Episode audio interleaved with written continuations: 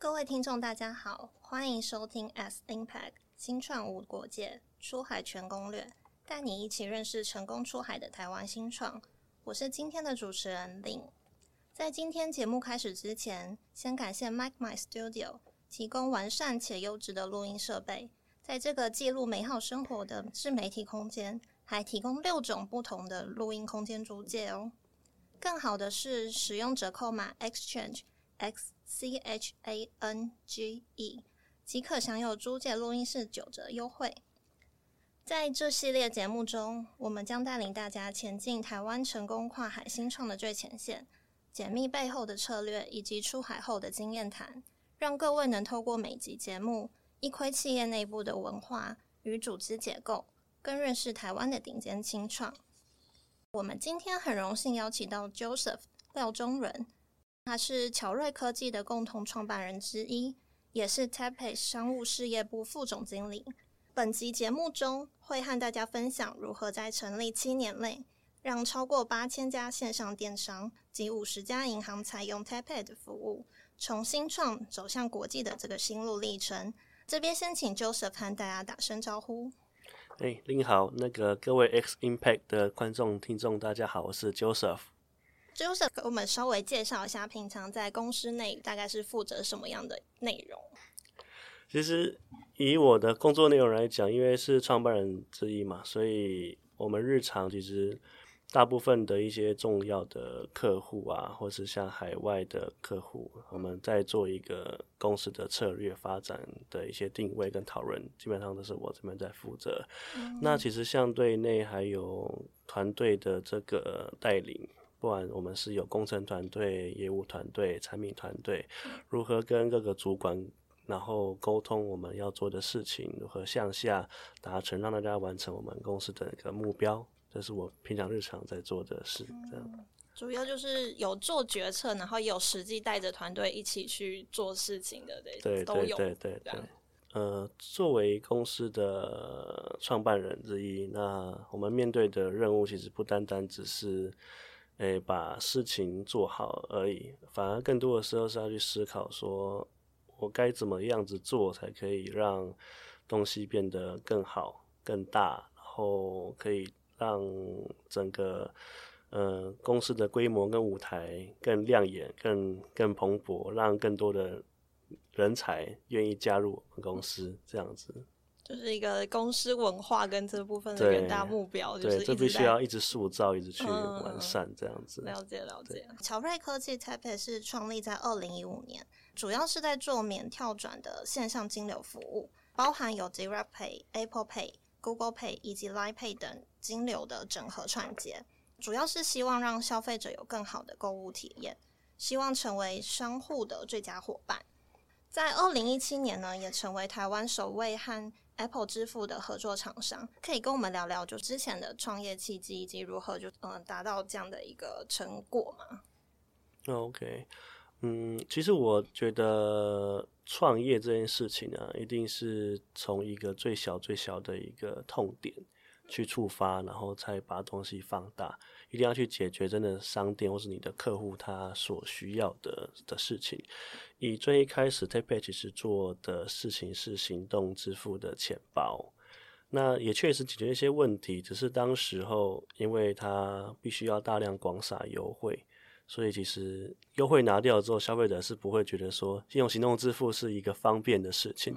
当然，如果那个时候有疫情的话，也许结结果会不一样。对，但是以当下的时空背景来讲，我们理解到说，呃，如果你没有解决一个真的足够痛的地方，或者是为我们的客户带来好的地方的话，没有这样子的转变，它是很难去。更大规模的放大、更持久的，所以其实一开始的契机是我们发现，就是我们的商店开始在想说，我们要怎么把我们的东西转型，找第一次转型要怎么做到，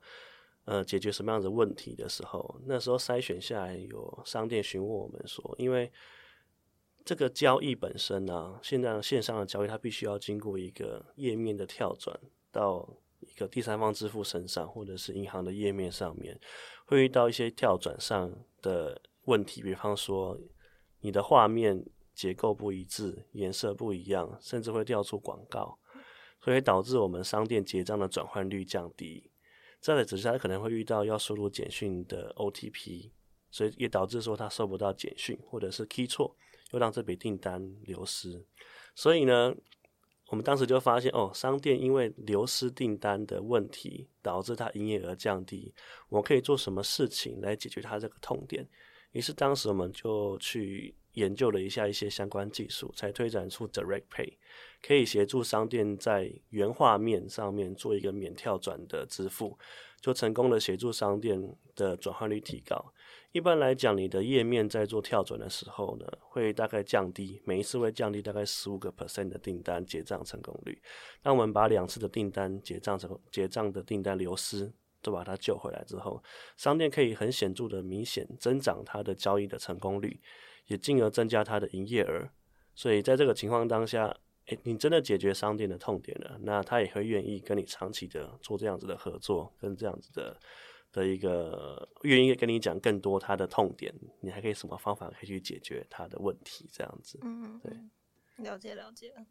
Tapay 这边是第一个推出这样的服务的嘛，在台湾这边，对，我们在台湾是第一个推出这个服务，哦，所以等于是在这之前。就是我们当要在线上购物或是电商这边就做购买行为，一定是有经历过那个页面一直跳转的程序，然后是到这边 Tapay 成立之后，然后很多商家采用了这个服务，就是让他一很迅速的可以轻松的完成购买这样的。对，没错。哦，像 Taipei 有大概呃万家的客户嘛，那在二零二一年就是也处理交易总金额就是超过新台币五百亿元，那这其实是一个蛮不小的数目。那作为一家就是嗯、呃、如此有规模的一个跨国新创，你认为说呃 Taipei 在产业中它是一个什么样的定位呢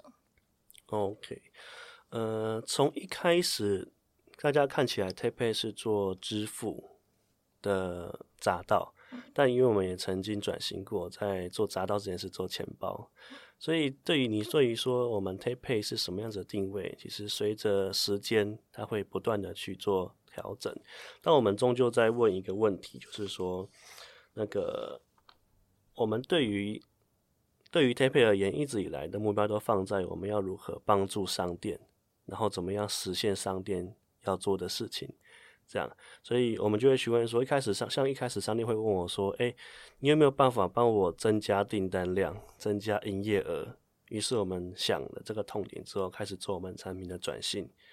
这样，所以在未来，我们一样会询问说，我们要成为商店的伙伴的话，商店还会问哪些问题？比方说，除了增加订单、增加营业额之外，他也会问我们说，我该怎么快速应对市场的动态？比方说，像之前一大堆行动支付跑出来的时候，嗯、对，他为了要应应这件事情，他该做什么样子的准备？或者是当更多东西跑出来的时候，他一下子可能原本要做的事情变流程变复杂了。我该怎么协助他简化这些流程？这个是我们在在思考的事情。也就是说，在定位上，我们还是持续的去为我们的商店去解决更多的问题。也随之，我们除了一开始的 Direct Pay 之外，我们推出了各式各样的不同的新的产品跟服务出来，就是不断的在协助商店解决它的问题。嗯，了解，等于有点像是。就是作为这些客户们，就是一个很强大的后盾的概念，让他们觉得安心，说：“哎、欸，我现在有什么样的需要，或是我现在遇到什么问题，那你们这边有没有什么解法，或是可以提供相对应的技术服务？”这样对，没错，没错、嗯，是也也许不只是技术服务，也许是我们也甚至有时候客户他。他其实不一定是我们的直接的客户啦，嗯、也许是别人介绍，他真要遇到问题嘛。坦白讲，我们就是协助他解决他的困难，甚至说，我就告诉他可能有的办法，嗯，他可以去做，不一定要直接跟我合作。嗯、是，对，因为我们也有很多不同的合作的伙伴，嗯，会会来协助我们商店来解决问题。嗯，了解了解。那像是 Tapay 现在最知名的产品啊，其实刚有提到说，就是建立这个支付的闸道嘛。运用免跳转的技术，让线上的交易更快速、安全，然后也可以就是同时达到预防消费者这边被盗刷的这种担忧，也是被呃雅虎啊、PC Home 啊、家乐福这种客户的采用，然后都为他们的客户提供金流传接服务。想要嗯、呃、了解一下，说公司这边是觉得说有什么样的优势？然后可以取得到这些算是在台湾也是蛮知名的这些客户的信赖，这样。嗯，比方说，其实像刚刚提到就是 Direct Pay，一开始我们推 Direct Pay，其实目的在于说协助大家就是在线上交易的时候，可以省去这个跳转跟省去比较繁复的流程，那让他去做一个交易简化，进而提升他的营业额。但是你知道，就是只要你越简化越多流程，相对的你就会带来比较高的风险问题。嗯，因为你简化了流程了，也确实，呃，你也简化了那个诈骗集团做事情的 的难度。嗯，对。但你会发现，那这个问题你要解决，于是其实很多商店会使用我们的服务，甚至是。呃，国外的企业会用我们的服务，原因来自于我们除了做交易的这个支付这件事情之外呢，我们还做了风险侦测的引擎。嗯，也就是说，我们其实在每一笔交易背后，我们有一个呃风险的引擎来计算，它会截取大概从装置面到你的交易数据到你的这个消费的。的这个动作跟流程来计算，说这个人是否是本人，是否是诈骗集团，是否是有风险的交易，跟他过去的动作不一样，我们会加以去做侦测。那直到抓到了，其实不是去再把它导入可能一些验证的行为，又或者是去把它导入到直接交易拒绝。这样这个流程去来防堵这些诈骗的风险，其实是有很多一些因素来自这一块。对，那当然还有提到说，其实有些商店会问说，我有没有办法去帮助他应应现在市场上这么多钱包、这么多支付工具跑出来这件事情？所以这也是 TapPay 一直在坚持的，就是我们不管提供什么样子的服务，我们都要让商店它可以一次串接。一次的整合就可以拥有所有的支付工具，嗯，所以其实，在当下一堆钱包出来的时候呢，其实每一次的串接都对于每个企业来讲，它是一个一个损失，因为它必须要投入一个成本去改变他们的一些系统架构。对，那这个时候 TapPay 就扮演了一个非常好的角色，就是我就是一个延长线。嗯他只要跟我对接之后呢，我后排的延长线插了什么东西，嗯他都可以马上开通去使用。所以其实也是这个原因，很多大型的电商会在一开始的时候就跟我们来合作。这也是新创，我们新创在做事情的时候比较有优势的地方，是我们可以动得很快、很弹性的去应应市场上的一些一些变化。大概是这个样子。我们一直都在想说，就是如果串接一个新的支付工具导入的话，嗯，就像爬玉山，啊，TapPay 的工具就像是直升机，把你站到那个就是山顶前五十公尺，嗯，你就走两步就到了，嗯，对，所以它可以更快的去做进行就是商业上面的决策，嗯，这样了解了解，就是金流这部分都不用烦恼，它就是可以专心去做其他层面，对，没错。呃，那 TapPay 的服务范围其实涵盖了台湾、马来西亚、泰国等这些东南亚国家。那现在也正积极的准备进军日本当中。那想了解一下 TapPay 是如何选择这些海外市场，就是的优先顺序。其实 TapPay 主要选择市场的的优先顺序还是来自于我们的客户。来自于我们客户他想要到哪些市场？因为其实像我们最近发现会选择日本市场的原因，来自于说台湾有大量的电商他想要进军日本。那依照我们现依我们现在目前 tapi 的客户，其实有蛮多店家已经到日本，或者是准备规划到日本市场。对，所以我们才会开始想说，嗯，那我们开始要协助我们的商店来往其他国家发展的话，那日本也要纳入我们的选择。对，所以才开始去有这样子的一个想法。那其实 TapPay 除了在国外的市场，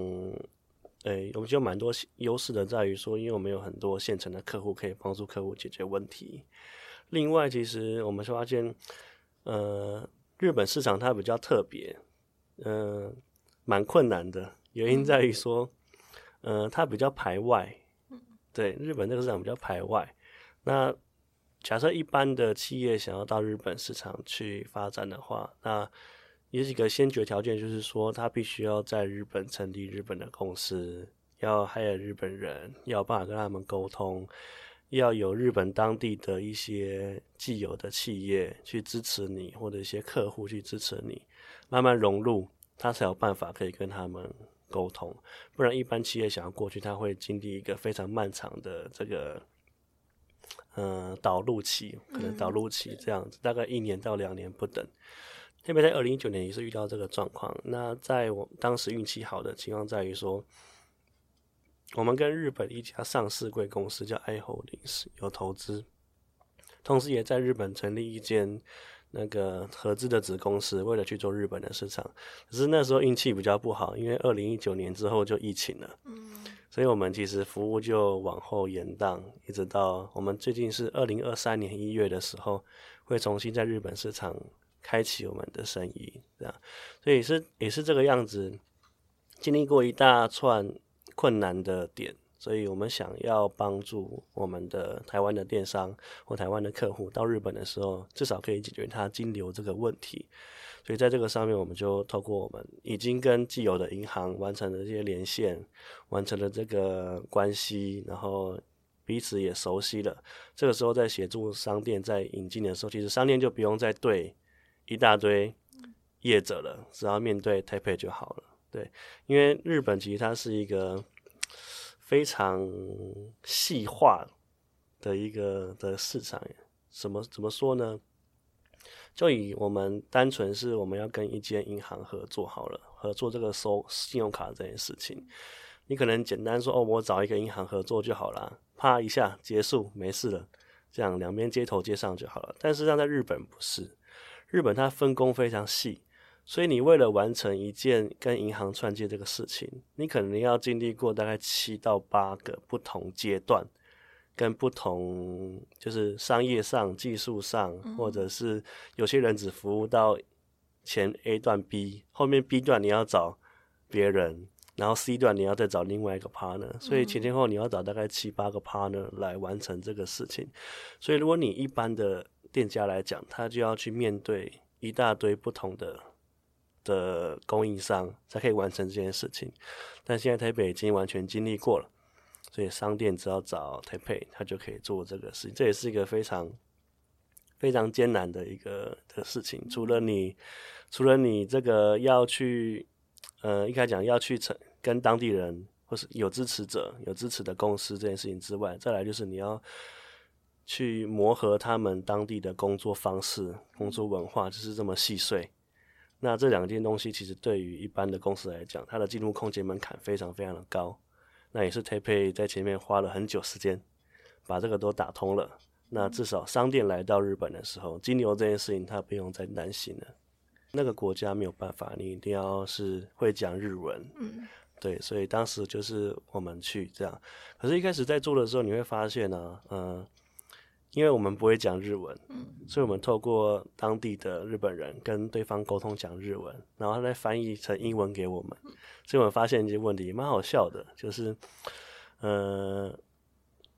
对方用日文讲说，就是因为日本人讲话都比较委婉，对，面对面都非常委婉。虽然 email 上会比较直接，但面对面比较委婉一点。他对一个有一个东西，他是这样跟我们解释的，就是如果你们的产品啊。有这个功能的话，我们才会考虑。嗯，对，所以就是你没有就不能用嘛。嗯，对。那再经过日本人来翻译，日本人就会再委婉一次，他就会给我们用英文翻译成：如果你有这个东西的话，会更好。那就会转蛮多的，哦，所以我们会发现说，嗯，其实这样子的沟通，它比较没有，它会它会 lost 掉太多真实的讯息了。嗯，所以后来我们在日本，除了找日本人之外，那我们也会，我们也找了，就是会讲英文的日本人，嗯嗯，还有会讲日文的台湾人，嗯，对，他已经熟悉当地的这个文化，嗯，然后会讲日文，知道怎么跟对方拜访，怎么讲敬语呀，怎么对于当地习惯怎么做，所以这样子一来，其实事情就变顺利了。哦，了解。对。对，这个蛮重要的，那个沟语义的理解上，理解沟通文化，其实我们绝对不会比当地人更了解，但我们必须要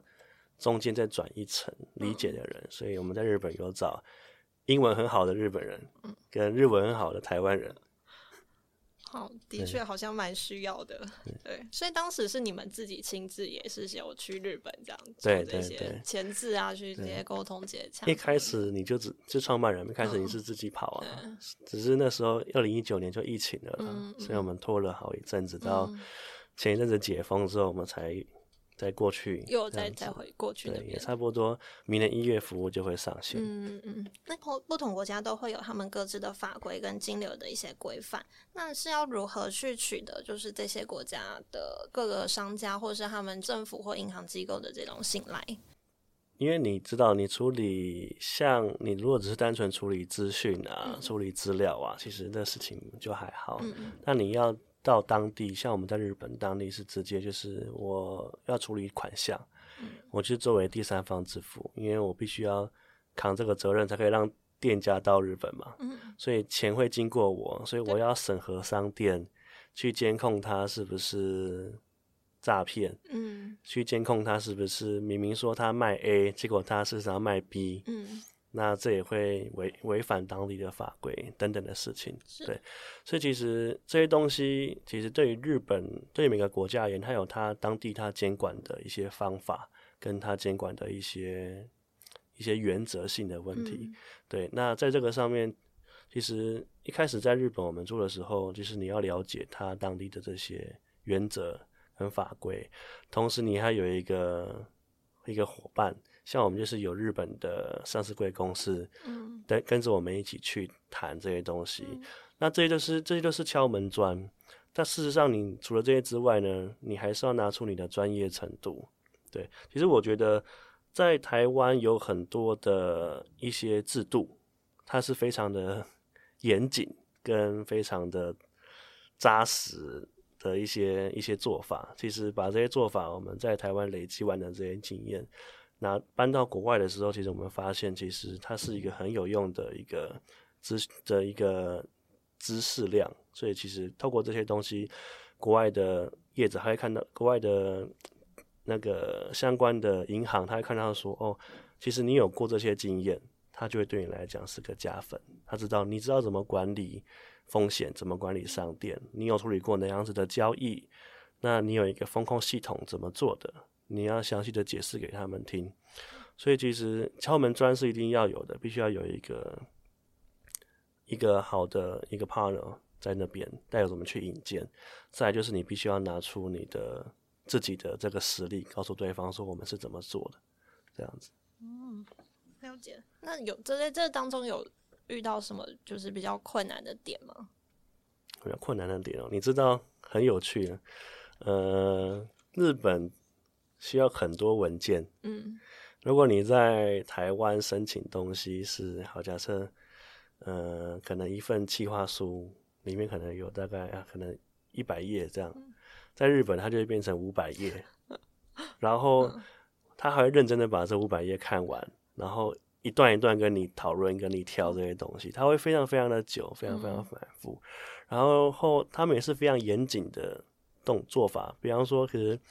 有时候人家会问你说：“哎、欸，那我这一份计划书能不能平行进行去做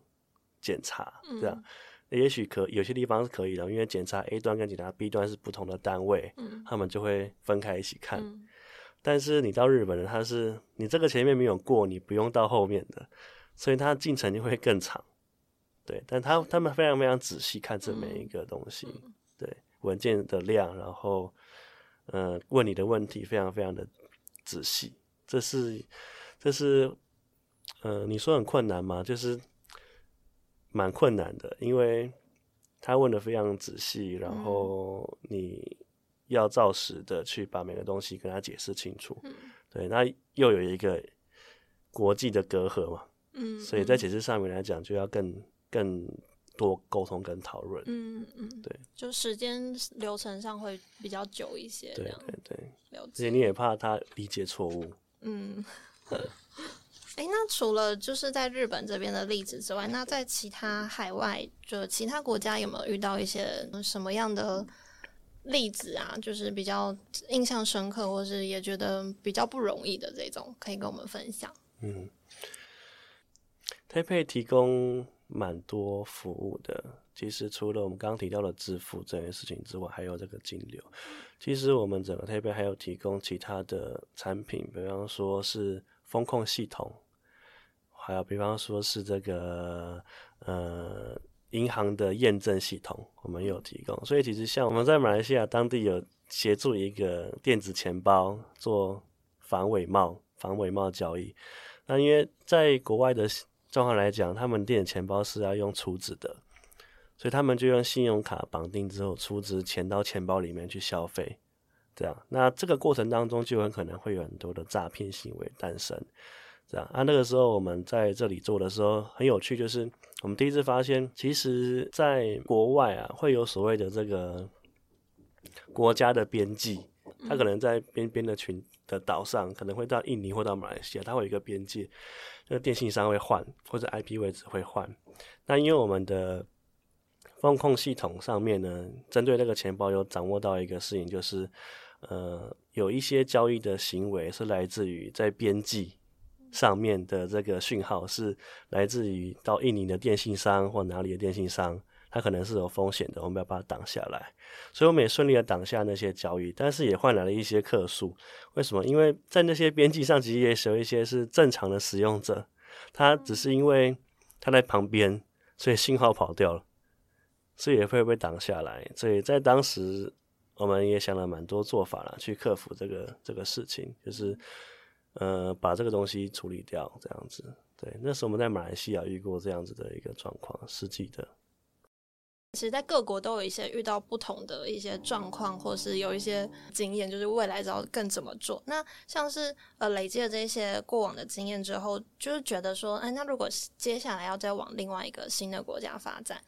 是可以去复制这些过往成功的经验吗？出海上还有有没有什么觉得特别困难的地方？这要讲到，其实我们发展一个东西嘛，发展一个公司要存活，它一定要有一个产品。对，所以如果你今天发展到一个点了，那你要嘛产出新产品，对不对？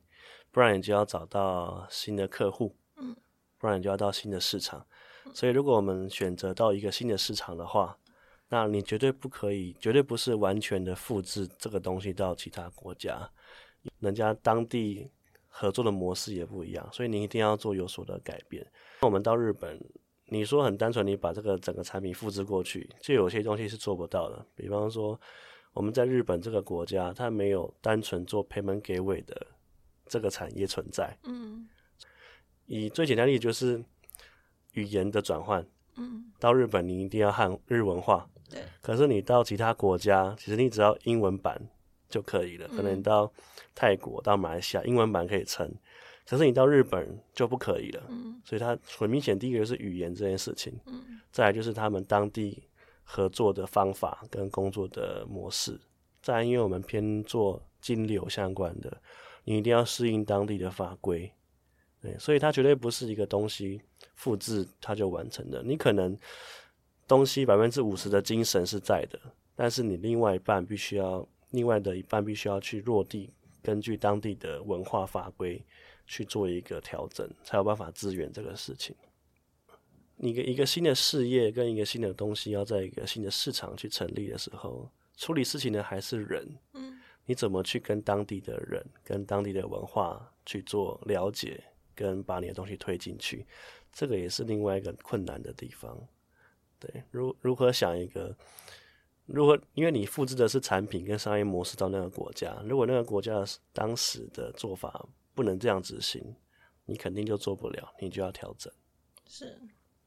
好，那 TapPay 就是有预计说明年二零二三年一月就会正式的进军日本嘛？也提供就是日本当地需求的多元整合金流服务。在这之外呢，就是公司的呃愿景跟下一步是不是已经有一些其他的规划呢？以公司的愿景来讲，其实 TapPay 成立至今已经七年了。那其实我们希望在接下来的三到五年，那 TapPay 也要在海外完成 IPO 的这个动作。所以其实二零二三年展开日本市场之后呢，接下来，我们还会再陆续的把新加坡、泰国、马来西亚的市场的金流都把它打开，那来完成这个亚太区商店的这样子的网络，那完成企业的金融的网络，类似这样子的一个的一个概念，这样。了解。那你们会怎么看这个产业的未来趋势啊？支付支付这件事情，它会一直出来，所以支付这件事情是一个消费者每天在发生的事情。那每一个角色在里面扮演一个一点点的位置，来协助消费者完成每次的交易。是。那有人的地方，就一定会有人想要把这个客户掌握度在自己手上。所以，支付这件事情其实是获客的来源。对于银行来讲，发信用卡的角色；对于商店来讲，等等，它是一个获客的来源。所以支付这件事情，它一定会不断的发生，不断的推陈出新，有新的产业可以做出来。所以未来 TapPay 在做的事情，其实如果你要说产业的发展的话呢，我会把事情提高到所谓的这个金融这件事情上面来。以防以消费者来讲，它还分成在信用卡上，分成在行动支付上，分成在不同的 segment，每个人针对于自己的需求都会不一样。所以未来的金融商品。或者是金融的行为，对于消费者来讲，一定是被区分成很多不同的阶段，甚至是需要克制化的这个事情。对，同理对商店来讲也是一样的，商店也有它新型的商业行为产生，新的商业模式产生。我们希望给商店更多，所以未来随着这个新的商业模式跑出来了，我们会不断的去跟进新的商业模式，去推出更多的服务去满足这些客户。嗯嗯，那现阶段有没有因为这些嗯支付回程出新，觉得什么是最希望可以去解决或是去开发的功能？哦，OK，对，其实嗯，商店它的需求白白款，就是它有一大堆，嗯、他跟你说，哎、欸，我想要我的电子发票能怎么样啊？嗯、我拿两个东西来讲讲一下，嗯、一个是因为现在很多。呃，订餐平台、定位平台，它面临一个问题，就是说，它跟消费者收了钱之后啊，那他现在遇到问题，他必须要把钱分给不同对象。比方说，你买了一，你网络上订了一个餐点到你家，但是呢，你收到餐点了，只是这个整段的整段的服务呢，其实是由三个角色提供的，一个是这个平台本身。一个是商店、小吃店，它提供你这个服务的食物；一个是我们的外送业者，也许也也许外送不是他自己付，他是有其他的外送业者，他就遇到这个问题。一笔订单，他必须要把钱拆分给不同的对象，然后完成这所有的流程。拆完钱之后，还要把发票开完，嗯，然后还要对完账，它就非常的复杂。对，所以。以这个功能，实际上 TapPay 现在是有已经已经做完这样子的服务了，就是说一个订餐完成之后，可以协助我们的的订餐平台把账务拆分到不同的对象身上，所以商店只要用我们的系统就可以完成这些事情。这个是分账，这是现在新的就是外送它所诞生的一个模式。除了钱这一段呢，是我钱跟分账这段是我们处理之外，其实发票。我就不是价值中心，但是我有没有办法？我在思考的时候，我有没有办法协助我的商店，未来他想要更多的服务的时候呢，可以更快的提供他呢？所以 TapPay 也同时建构了一个叫应用商城的平台。嗯，在这个应用商城上面呢，可以提供我们的各式各样的厂商把他的服务上架到这个平台上面来。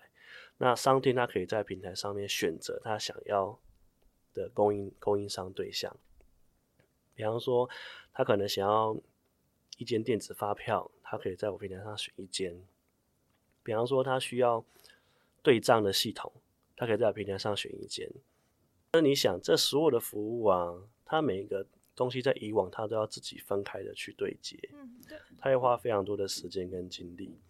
那我们做我想做的事情，其实这个平台打开之后呢，商店只要。跟我们合作，跟这个生态系的里面合作一次，那他可以选择把不同的供应商打开，就可以一次通过自动化的方式把所有东西串在一起，就大幅节省他所有的时间跟营运成本。我们已经上架了，哦、现在已经有电子发票的，哦、再来会推出物流跟账务系统。哦，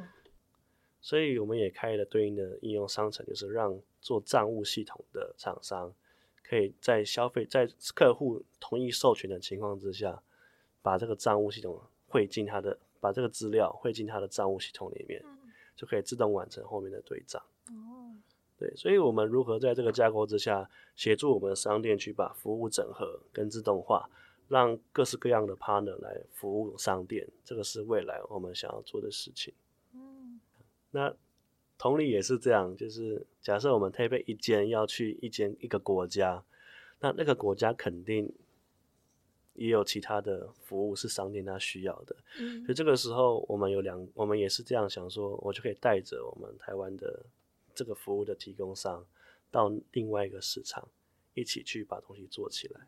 哦，等于他们除了在这台湾的市场，就可以大家一起在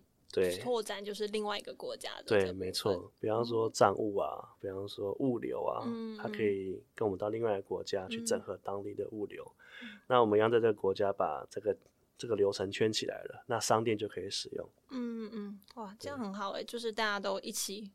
一起壮大，这样。对对对，所以我想要把这样子的一个把大家叠在一起的这个平台搭起来，嗯、就可以一起去不同的国家。嗯，就是说跟跟这样的生态系合作的话，对它有很多东西可以大家帮他解决。嗯，了解。呃，那像是 tapei 这边经历了几个国家的拓展，那未来也预计在呃不同的东南亚国家做一些新的创立。那想请问一下说，说出海的这个第一个人啊，认为他需要要有什么样的特质，或是他必须要有什么样的经历或是能力？国际化发展是我们很重要的关键，所以其实挑选人才也是我们一直不断在思考，说应该怎么浓缩到最精确。其实我觉得在跨国合作上面，第一个其实重要的是沟通的协调，那他必须要。接纳不同的文化、多元的观念，然后不同的视角跟意见。尤其有些地方，你还要阅读空气，然后了解对方的的这个，听对方的表面化跟内在的话，然后去去去沟通。这样，这个人本身他就必须要有一个多样化的沟通协调的能力，然后能跟大家一起把东西做，把东西归纳。出来之后，然后得到一个共识，往前去执行。它很像是一个核心团队成员，他需要的一个能力。毕竟你开展一个新的国家，他其实就是最早期的 member 这样子。那第二个其实是数据分析的能力，就是说，有时候我们做事情，它不是说我觉得爽我就要去做，因为你每一个投资，不管是投资时间、投资钱、投资人。他都要得到一定的结果，一个回报，听准点在哪里？呃，同样是气温零度，在台湾跟在日本，它就不一样。类似这样子的东西，就是每一个数字它背后所代表的实际意义不同，但它客观上在这个地方反映的结果是什么？那我们以这个东西去做决策。那再来最后一点，其实是在商务上面的理解，常常就是说。我们对于自己所做出的产出跟决定，必须要很清楚的知道说，这背后对于商务商户他服务或商户选择我们的的产品，它的影响力在哪里？这是必须要做的。尤其在于说，在你扩展一个新的国家或拓展一个新的事情，那你如何选对方向，然后去做这个事情做决定？对于商店，对于我们的。这个产品对于我们客户来讲有什么影响？他必须要明确的知道。这其实是两个面向，一个面向是说他清楚知道他自己在做什么；第二个面向是说他做事情的时候呢，知道自己在做什么。他他不太一样，就是说，哦，我知道我做的这些决定会有什么影响跟结果。OK，那我决定好。以我们 t a p e 的企业文化来讲，我们会希望告诉大家，我们每一个决策、每一个东西，它。对于商店的影响，对于我们整个服务影响，它是什么？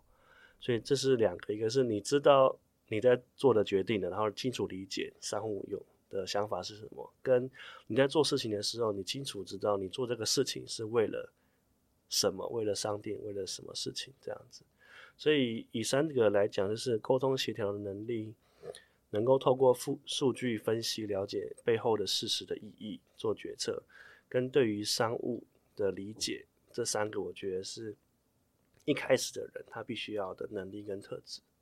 那像是明年就是呃，二零二三一月就会即将进军日本嘛？那在这个市场上，就是现在是不是有急需什么样的人才？以跨国来讲，其实刚提刚刚讲的这个沟通啊、分析啊、嗯、商务力，它比较像是每个人的软实力。嗯，对，它是非常重要的软实力。有这样子的人，事情比较容易成，因为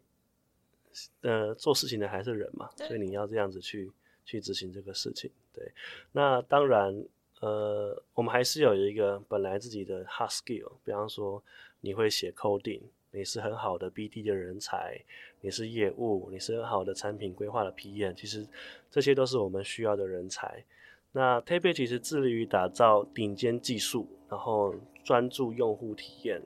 然后我们希望你能实现更美好的线上的社会，所以。如果我们非常邀非常诚挚的邀请，就是有共同理想的伙伴，可以跟我们一起拓展世界的版图。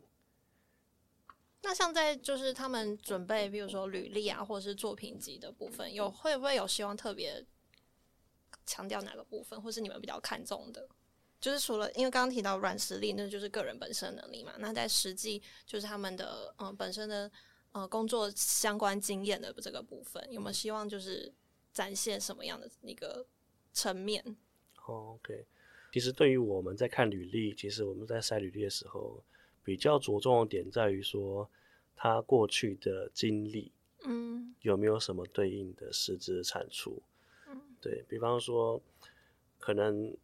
有些人他有些履历会写说，呃，我曾经做了一个那个，好，我曾经过了一个发票管理系统，嗯，这样它结束。但我们更希望看到的事情是，我曾经做了一个发票管理系统，那协助了我们的客服团队减少百分之五十的工作时间，嗯嗯、然后减少三十趴的客数。嗯、具体理由是什么？嗯、我们希望看到这些实质上的数字的反应跟成果。嗯、对，因为这些东西啊有了，那我们会比较倾向看这样，因为他就特别理解到我做了什么事情，有什么数据，然后。我对于这个都数据产出的结果，嗯、对于公司、对于商户有什么影响？嗯嗯，嗯对，这是我比较，我们会希望在履历上看到这样子的，嗯、的内容。对，就还是需要有一些实际的例子或数据的这部分。对对对对对对，了解。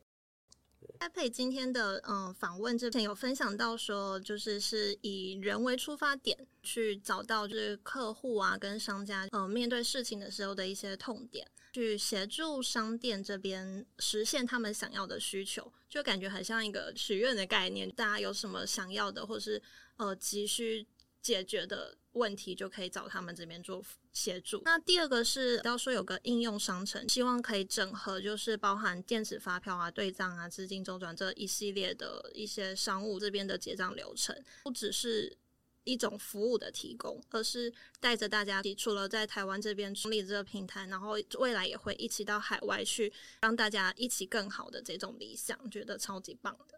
第三个就是可能会需要的人才的方向会。第一个是沟通协调能力，那第二个是有数据分析的解读的能力，那再来是商务上的理解，了解为什么要做这些事。若有符合这三个特质条件的人才们，欢迎就是来 t a p e 这边投递履历，明年可能就有机会一起到日本的海外新市场一起工作。那今天就是非常感谢 Joseph 到我们的 X Impact 来分享这些经验谈跟一些呃过往的经历。那也很期待在这个电商当道的时代，TapPay 可以为社会带来更多更便利的服务。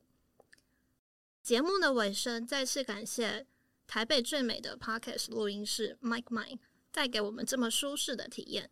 无论是要录制 Podcast、YouTube 直播、线上课程、商品拍摄等。一间录音室可以做非常多元的运用，完全不是问题。现在使用折扣码 Exchange 即可享有租借录音室的九折优惠哦。我们这个 X Impact 新创无国界出海全攻略的节目，每个月更新，带你一起认识成功出海的台湾新创。每周三晚间十点都会准时更新，各大平台都有我们的频道，欢迎大家订阅、追踪和分享给身边的朋友们。也欢迎到 Facebook 关注、按赞 S Change 的粉专。谢谢收听，拜拜。